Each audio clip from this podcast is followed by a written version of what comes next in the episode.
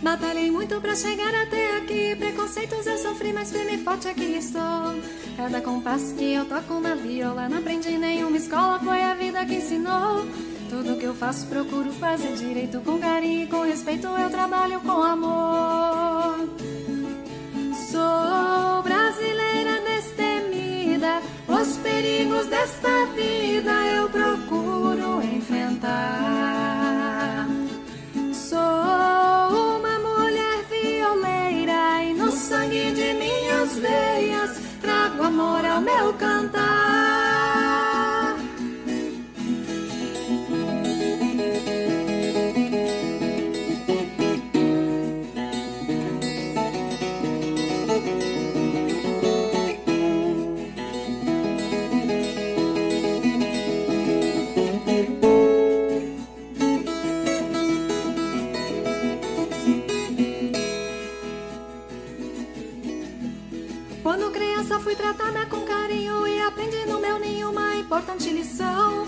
Deste mundo a gente leva a beleza, o sorriso e a riqueza do baú do coração.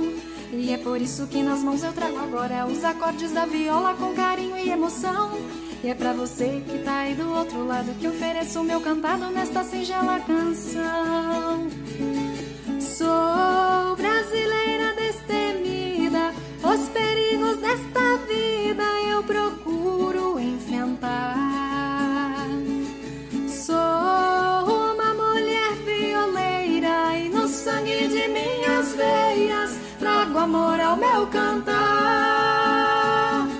Sou uma mulher violeira e no sangue de minhas veias trago amor ao meu cantar.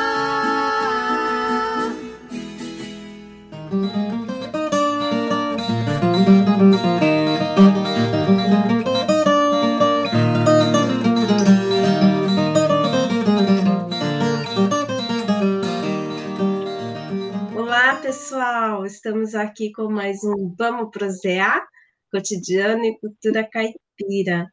E vocês nem sabem, hoje a gente vai conversar com a Fabiola Mirella, ela mesma, Fabiola Violeira. Ai, gente, vai ser um papo muito bom. Fabiola, seja bem-vinda. Henrique também está aqui com a gente e vai fazer vai participar aqui dessa prosa, né, Henrique? É isso aí, um prazer estar mais um mais um Vamos Prosear com vocês e hoje com uma violeira. Fabiola, obrigado pelo, pelo aceite do nosso convite. Queria que você contasse um pouco como que a viola entrou na sua vida, né? Contar um pouco como que esse instrumento tão importante para a cultura caipira e brasileira foi parar nas suas mãos. Bom dia, Henrique, tudo bem? Obrigada pela oportunidade. Pois é, eu sempre, eu já fiz entrevistas que as pessoas me perguntaram isso, né? Acho que na verdade é a primeira pergunta que me fazem. E eu sempre respondo com a mesma resposta. Eu falo que eu acho que eu fui trocada na maternidade. Porque eu nasci em São Paulo, né, na capital, e sempre gostei de modo de viola, sempre gostei de música caipira, desde criança os meus pais, a gente ouvia em casa programa do Zebetio, escutava as músicas de Tonico Tinoco, tinha um carreiro pardinho. Então acho que isso está meio no sangue. E aos 14 anos eu comecei com aula de violão popular, assim, bem básico, mas a, o som do violão não, não me satisfazia, não me preenchia. Foi aonde que na época, bom, desde criança eu sempre assisti o programa da Inesita Barroso, né? E, e, eu sabia que era, era aquele instrumento que eu queria. Até então eu ainda não. Eu, eu desconhecia o nome, as características mais aprofundadas do instrumento. Mas aos 18 anos eu tive o primeiro contato com a viola. Aos 19 eu entrei para a Orquestra de Viola Caipira de São José dos Campos, participei um ano e meio lá. Depois eu fui para a Paulistana, fiquei três anos. Lá eu conheci o Sérgio Pena e foi onde ele fundou o Violeiros Matutos, do qual eu fiz parte, nós fizemos parte, né? Até mais ou menos 2017, 2018. E de lá para cá, é, a gente está trabalhando em dupla, né? Lançamos um CD há uns três anos atrás também.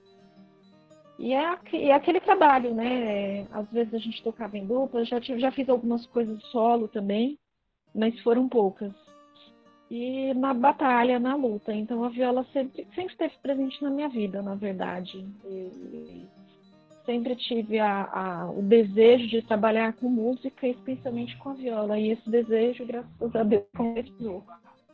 Que bom, interessante. Então, eu estava pensando, né, aqui já em te perguntar sobre a trajetória, você já contou um pouquinho, né? Mas é, a gente se conhece há um bom tempo, né, Fabiola? E eu lembro que você tinha um projeto que eu até comecei a fazer parte no, bem no início, né? Depois eu fui eu fui ser geógrafa, mas enfim, era o projeto Orquestra Feminina Viola de Saia. Fala um pouquinho dessa dessa desse projeto, né? Qual era o objetivo, né? O que, que você estava pensando naquele momento e como que foi para você, né? O desenvolvimento dele. Verdade, é, eu pulei essa, acabei pulando essa parte sem querer. Foi em 2008 que eu fundei a Orquestra Feminina Viola de Saia né? Na época eu lembro que teve a, a, a, antiga, né, extinta revista Viola Caipira do PIN, lá de Belo Horizonte. Ele fez uma entrevista, fez uma, uma, uma edição especial às mulheres. E ele fez um, uma entrevista, lá, acho que foi com a Adriana Farias, comigo e com a Simone Esperança na época, que teve uma página lá que ele colocou um logotipo que eu achei muito bonito, que era uma viola com sainha. E ele colocou viola de saia, entrevista e tal. E me veio na cabeça, falei, poxa, fazer, né? E aí o Sérgio, não, você faz orquestra e tal. Foi onde eu iniciei o projeto.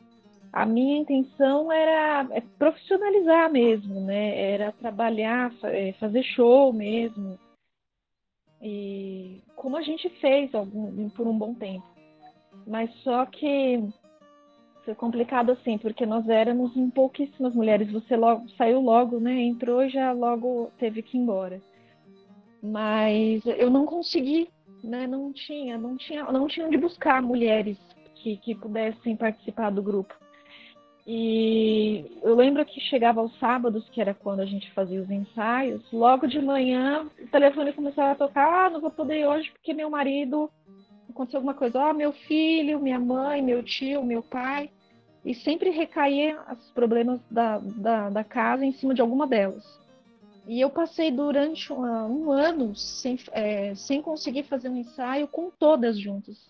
E isso começou a comprometer demais a qualidade do grupo. Foi onde que eu desisti, porque me desgastou muito isso. Estava é, me desgastando demais. E não era aquilo que eu queria, ficar tocar por tocar, né? Eu queria fazer show, eu queria ir para frente, eu queria é, assim, poder contar com, com algumas coisas, fazer algumas coisas diferentes, mas eu precisava que cada uma conseguisse participar, né, com mais assiduidade.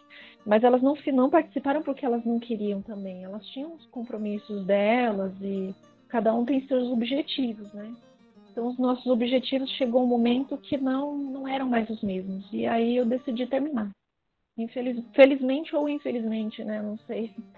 Já não sei mais a resposta.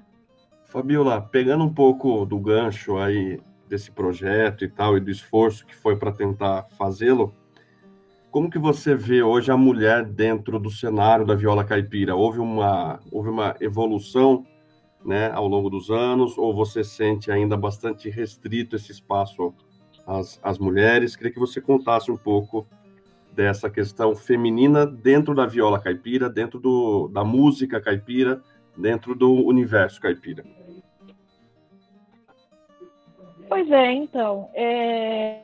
antes de responder exatamente o que você está me perguntando, eu preciso fazer uma ressalva, porque assim, eu acompanhei essa evolução do instrumento, né, da, da, viola, quando ele, quando a viola começou a ter um pouquinho mais de acesso, a explosão, vamos dizer assim, explosão de orquestras, de violeiros em geral, que foi do ano de, de do ano 2000 para cá, até o momento. E é, trazendo isso para o contexto feminino, eu percebo que do ano 2000 para cá, sim, a gente vê muito mais mulheres tocando Porém, eu ainda acho que isso está bem restrito ainda. Né? Eu acho que em relação aos homens é muito pouco, é uma porcentagem muito irrisória, né? É, mas eu, eu, não, eu ainda não consegui distinguir o porquê. É, talvez deva ser esse fato, né? A mulher ela tem uma, uma responsabilidade maior em casa. É, é esse universo ainda ele não se ampliou, ele não se expandiu, acho que por conta disso. A mulher ainda não percebeu que ela pode ter o espaço dela onde ela quiser, onde ela bem entender. Então, eu acho que ainda está um pouco restrito, embora a gente já, já conheça bastante violeiras, né? A gente já vê bastante meninas tocando, né?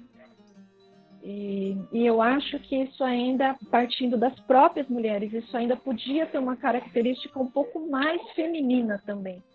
Que às vezes eu vejo as mulheres tocando e aí você olha para a imagem, né? É sempre com chapelão, com cinturão, com calça, meio que aquela figura que traz lembra um pouco o masculino, né?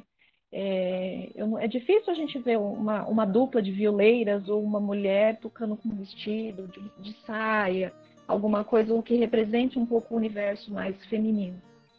Estou né? falando assim de uma forma bem generalizada, isso não é uma crítica, longe disso. Estou falando que é o que eu penso, né? Então tá, é, a gente percebe que isso ainda está de, de, de, alguma forma é, leva é, de alguma forma para o lado masculino né? É a figura da mulher com a bota, calça, chapéu, que é o lado masculinizado, né? E, então eu acho que ainda tem, tem, tem, muita, tem muito trabalho a ser feito ainda, esse, esse universo ainda tem que ser muito explorado. Legal, Fabiola, eu percebo que é por aí mesmo, sabe? A gente acaba é, assim, é, ficando estereotipada mesmo, né? Você é uma mulher violeira, mas fica com a imagem de um violeiro, né? É isso que vai passando, né? Infelizmente. Né? É porque e... aí você você sempre insinua para o lado masculino, né? É, é, uma, é o que eu estou falando, é uma visão muito particular. Eu não estou falando que isso é ou tem que ser. Quem sou eu para determinar alguma coisa longe de mim? mas é o que eu vejo, é o que eu sinto. A própria Inesita, por exemplo, eu, eu, pelo menos eu não lembro, me corrijam se eu estiver errada, mas eu não consigo lembrar de uma imagem dela no programa ou em alguns programas que eu já vi algumas fotos, ela com esse estereótipo, né, de chapelão, cinturão, bota, calça, né, aquela figura do, do cowboy. Eu não, eu não lembro dela nisso. Né? Mas assim, cada um se veste da forma que se sente bem, mas a gente bate o olho e vê a imagem de um homem, né? E você tem, assim, bom, você já citou a Inesita aqui, né? Sempre adorada Inesita, mas você tem alguma outra referência, assim, de mulher na, na viola caipira, mulher violeira, na cultura caipira? Olha, é, é, eu acho que bom, tem muita, hoje tem muitas mulheres, né, que tocam muito bem, muito bem mesmo. É, mas as, das conhecidas, das que a gente já vem o um nome na cabeça, assim como violeira mesmo, eu acho que a Juliana Andrade aí ela ela tem o ranking, né, vamos dizer assim, o topo, né, uma, uma mulher que, que sempre batalhou aí desde criança, toca desde novinha, se eu não me engano, não sei se é dos sete ou nove anos ela já começou a tocar viola, não, não sei direito da trajetória dela. Mas para mim, como violeira, é, ela para mim é implacável.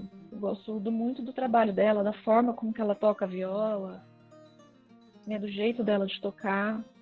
Sempre, sempre tive muito respeito pelo, pelo trabalho dela. Para mim, é ela.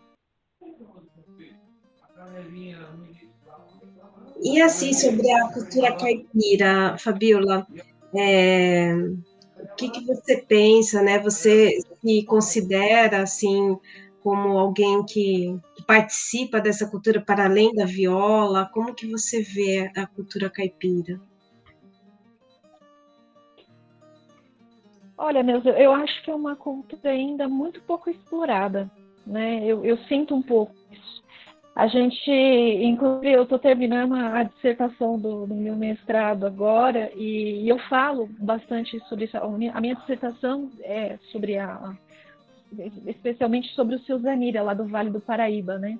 É, a minha visão, o meu viés é pela retórica, só para vocês saberem um pouquinho, é, eu, sou mestranda em língua portuguesa pela PUC e eu estou fazendo uma dissertação falando sobre quatro obras do senhor Zanira, lá do Vale do Paraíba, onde eu faço análise de quatro canções dele, análise retórica, porque o meu viés é pela retórica, e, assim, não tive como não falar um pouco antes de essa análise das obras, não, não falar sobre a, a, cultura caipira, a viola caipira, né? E a gente percebe, e isso desde sempre, que a cultura caipira, ela ainda é um pouco assim, tem, sofre preconceito no viés da música, né? Agora, se você fala em, em fogão de lenha, comida caipira, se você semana numa fazenda, a, a, a cultura outra, né? Você vê que isso não há preconceito, né? As pessoas vão falar, ah, vou fazer um, um casamento num sítio, aquela coisa da anterior, né? É, a gente não, não vê tanto preconceito, mas a música ainda sofre esse preconceito. E é algo que tem que ser combatido. Né? E a forma de se combater isso é levando informação para as pessoas. Até a questão do diálogo, né, que Amadeu Amaral já falou lá em 1920 no livro dele, Dialeto Caipira, sobre o, o porquê que aconteceu da, da, da do, do, caipira falar vamos, né, como é a, a, a prosa, vamos prosear, né? E, e, todo aquele dialeto que a gente conhece, que a gente acha que o caipira está falando errado, já, isso já vem de uma língua, já vem da mistura, já vem da aí entra as questões da língua portuguesa, por que, que cai o R, por que, que o R é trocado pelo L, enfim. Então as pessoas têm que estudar, assim, teria que se informar um pouquinho né, para conhecer, para ver que isso é uma cultura nossa e que não é nada de errado, não há nada de errado em relação a isso. Isso está no nosso sangue. Na verdade, nós todos somos caipiras, né? Porque o Brasil começou lá com os índios, né?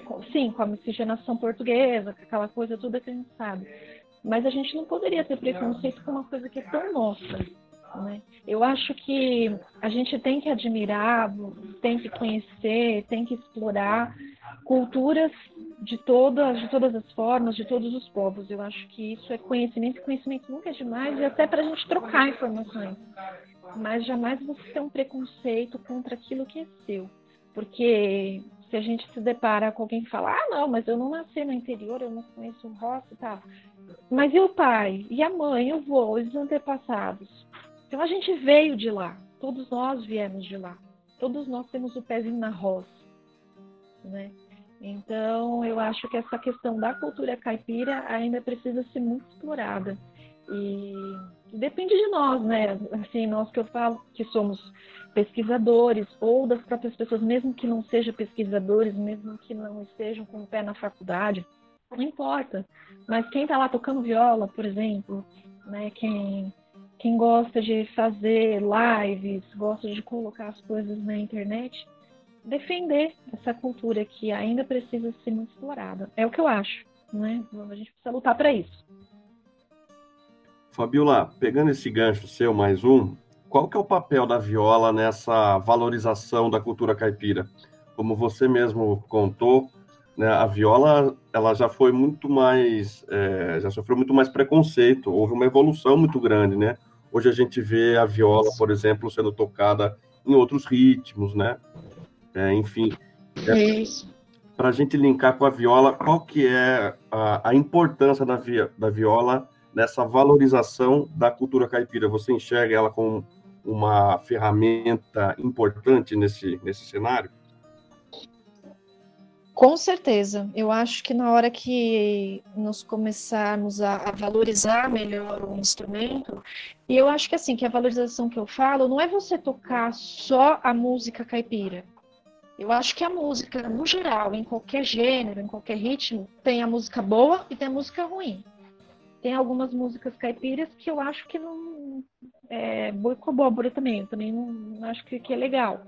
Entendeu? Mas eu, eu acho que não estou aqui para julgar, falar o que, que é bom, o que, que é ruim dentro da música, mas o que eu quero dizer é o seguinte, que eu acho que a gente tem que pegar a música caipira, eh, tem que pegar a viola caipira e explorar ela como um instrumento outro qualquer, né? Mostrar para as pessoas que ela pode, você pode tocar uma música clássica, você pode tocar um MPB, você pode tocar um samba e divulgar aí cada um dentro da forma que acha melhor. Mas o que a gente não pode esquecer que, que é, é fundamental, seja fundamental talvez, é que ela é o instrumento que é o porta-voz do caipira.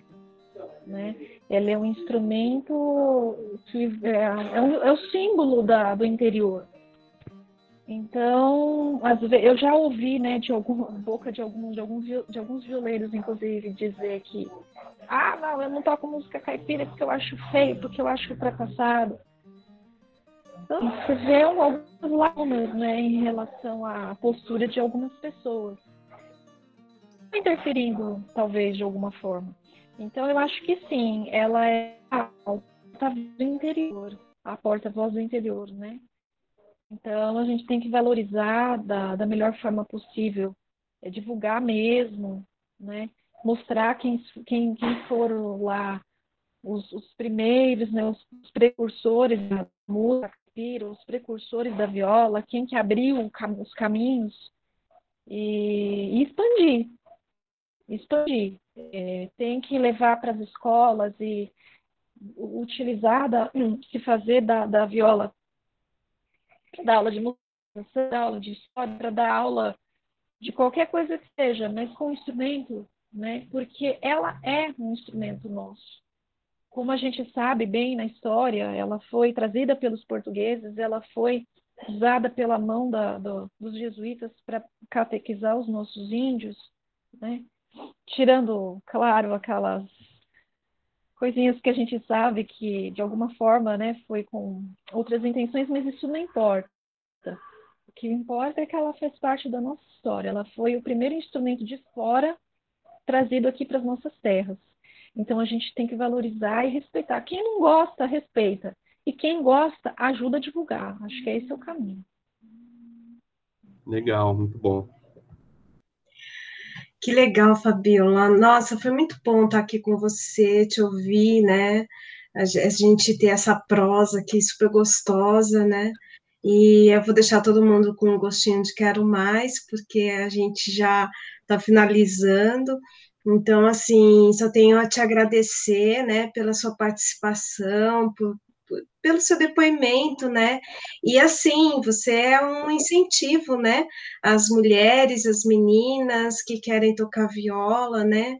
E a mim também, né? Que eu quero voltar um dia, né? Preciso comprar aí a minha violinha, né? E, e vamos seguindo. Mas eu queria então agradecer a você por, por estar aqui com a gente grato pelas suas palavras. É muito legal a gente ver uma, uma violeira né, defendendo a bandeira da viola e da cultura. Então, muito feliz por ter conversado com você hoje. Obrigado. Obrigada, Henrique. Obrigada, Neuza. Obrigada aí a todos os envolvidos no projeto. Parabéns, né? É, acho que, que nem vocês são uma das pessoas que estão fazendo aí a sua parte, né? Ajudando a gente divulgar a cultura, seja ela da viola, da congada, tudo faz parte da nossa cultura. Isso é muito importante. Então, é eu que tenho que agradecer a oportunidade de falar um pouquinho ou quase nada do que, que eu sei, porque a gente está sempre aprendendo. Então, assim, obrigada mesmo aí pela oportunidade. Estamos aí. Obrigada. Beijo a todos. Beijo. Beijo. Tchau, tchau. Tchau.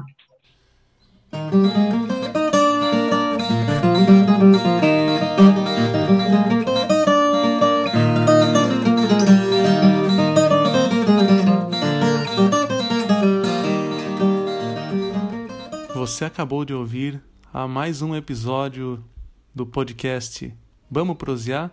Cotidiano e Cultura Caipira, um projeto de extensão da Universidade Federal de São Carlos. Fazem parte da equipe Henrique Pazetti, Neuza Mariano, Paulo Lopes e eu, Elton Ferreira. Nos sigam nas redes sociais procurando por Vamos Prosear no Instagram e no Facebook. E até a próxima.